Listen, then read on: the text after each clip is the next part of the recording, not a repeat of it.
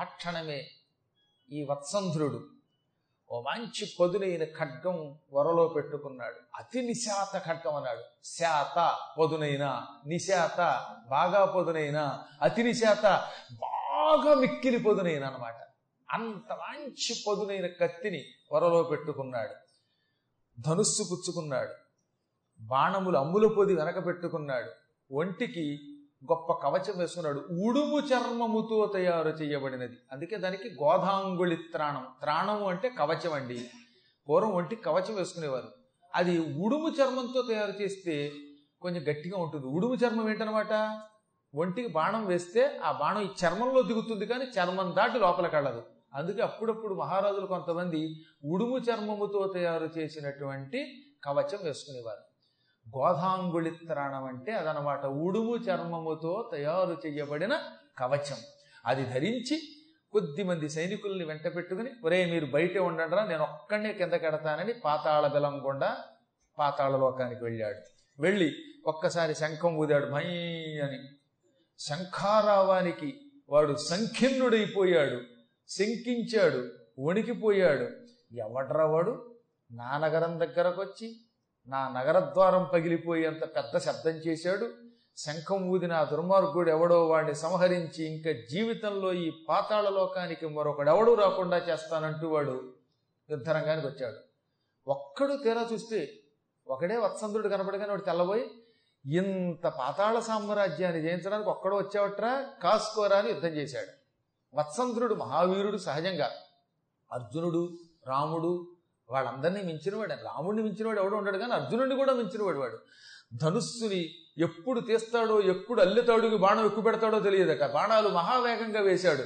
వేసి వాడి సైనికుల్ని 1,00,000 మందిని కేవలం 2.5 గంటల్లో కూల్చి పారేశాడు.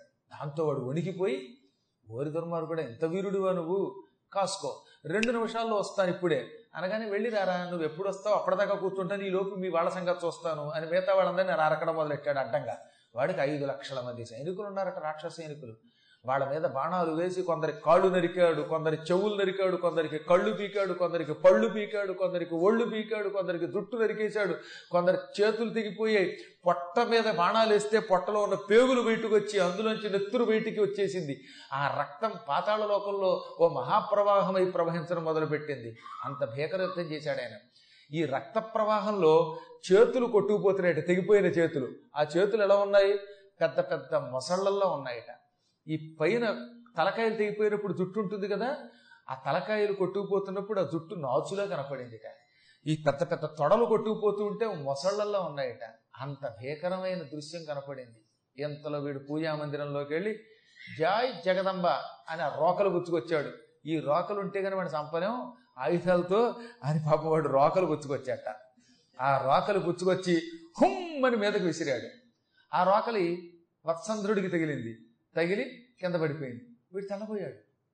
పూజా వ్యాజంబున నెచ్చలు తన కరంబున అంటుటం చేసి నిర్వీర్యత్వంబునుందే అన్నారు మార్కండేయ పురాణం.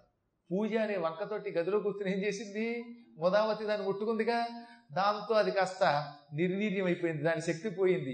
అది ఒక పువ్వు రేకులో ఉందనమాట. పువ్వు రేకుతో కొడితే ఎలా ఉంటుందండి, అలా అయిపోయిందట. దీంతో కొడితే నాకేమవుతుంది అంటే, కొట్టేవాడు కొడితే అది వేరే విషయం, కానీ ఇప్పుడు అలాగా నిర్వీర్యమే కింద పడిపోయింది. వాడు తెల్లబోయాడు.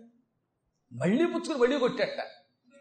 రే నువ్వింక ఎన్నిసార్లు ఆ రోకలితో నన్ను కొట్టినా నాకేమవ్వదు, నీ పని అయిపోయిందిరా మూర్ఖుడా. ఈ రోకలి చేత ఉన్నదని అహంకరించి బెంకంతో శంకించక కింకతో ఎంతో మందిని సంహరించావు.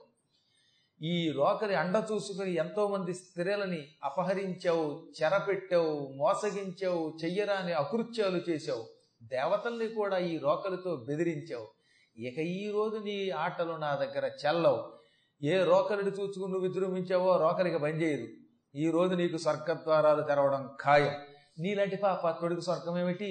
నీవు యముడి దగ్గరికి వెళ్ళి కుంభీపాకం వంటి నరకాలు అనుభవించాలరా కుజంభ, నీ దంభమంతా నా సంరంభంతో తొలగిపోతుంది అని పలికి తీవ్రమైన అనిలాస్త్రం వేశాడు. అనిలము అంటే వాయువు. అనిలాస్త్రం బట్లు వక్షం భవియ కొనిన వేతాసుడై ఆజికూలెందనుజేంద్రుణ్ కొండపుడత్యుత్సవమున ఫణభృద్ధామములాసియ్యన్ తనరన్ గీర్వాణవాద్యధ్వనులు చెలగన్ గంధర్వ గీతంబులిం పొదవ నవోద్యత్ పుష్పవృష్టిన్ ధరణిపు సుతమూర్ధస్థలం బొప్పెనంతం. మంచి మంత్రాన్ని పఠించి అనిలాస్త్రం వాయవ్యాస్త్రం వేశాడు. వాయవ్యాస్త్రం అంటే ఏమిటి? వాయువు యొక్క మంత్రం చదివి ఒక బాణం విడిచిపెడతారు. అప్పుడు ఆ బాణం నుంచి భయంకరమైన పెనుగాలి, తుఫాను గాలి వస్తుంది. ఆ గాలికి వాడు కొట్టుకుపోయాడు. గాలి వాడిని కింద పడగొట్టింది. ఆ తర్వాత వాడు గుండెల్లో బాణం దిగింది. ఒక్క దెబ్బకి కుప్పకూలిపోయాడు. వాడు చావగానే పాతాళ లోకంలో ఉన్న రాక్షసులంతా అడవి తలో చోటికి పారిపోయారు.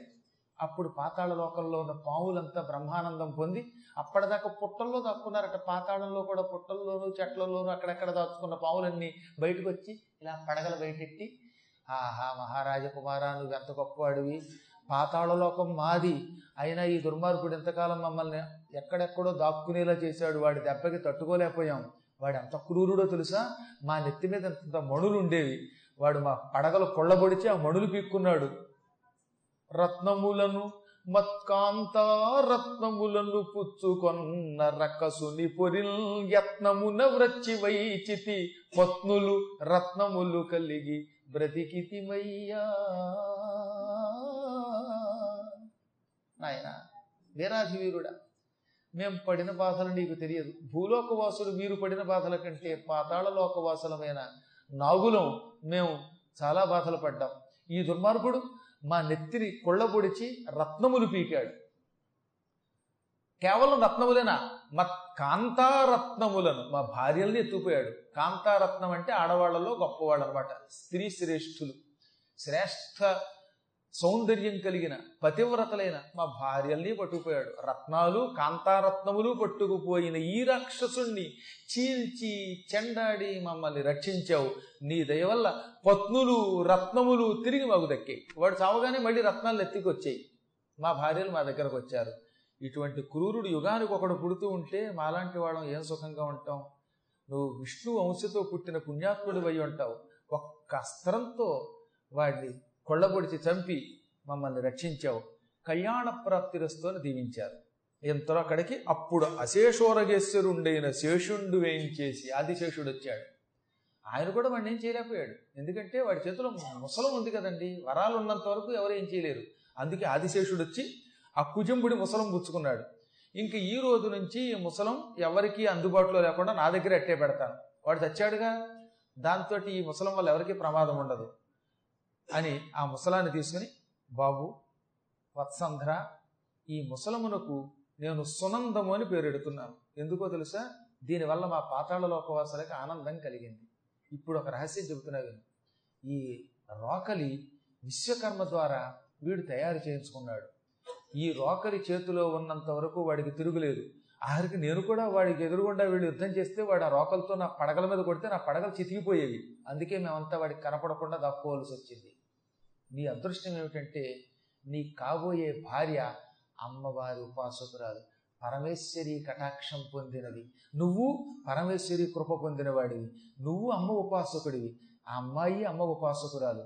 ఆ అమ్మాయి నీ అదృష్టం వల్ల అమ్మను ఉపాసిస్తే అమ్మ ప్రత్యక్షమయ్యి, ఓ అమ్మాయి, ఈ రాక్షసుడి దగ్గర ఉన్న రోకలి తన శక్తిని కోల్పోవాలంటే ఆడవాళ్ళు కన్యామణులు ముట్టుకోవాలి అని చెప్పింది. అందుకే నీ కాబోయే భార్య ముదావతి కన్యామణి ఈ రోకల్ని పట్టుకుంది. నాయన గట్టిగా ఆవిడ పట్టుకోబట్టి దీని మహిమ పోయింది, లేకపోతే నువ్వు వెళ్ళిపోయేవాడివి. నీ భార్య నిన్ను రక్షించింది.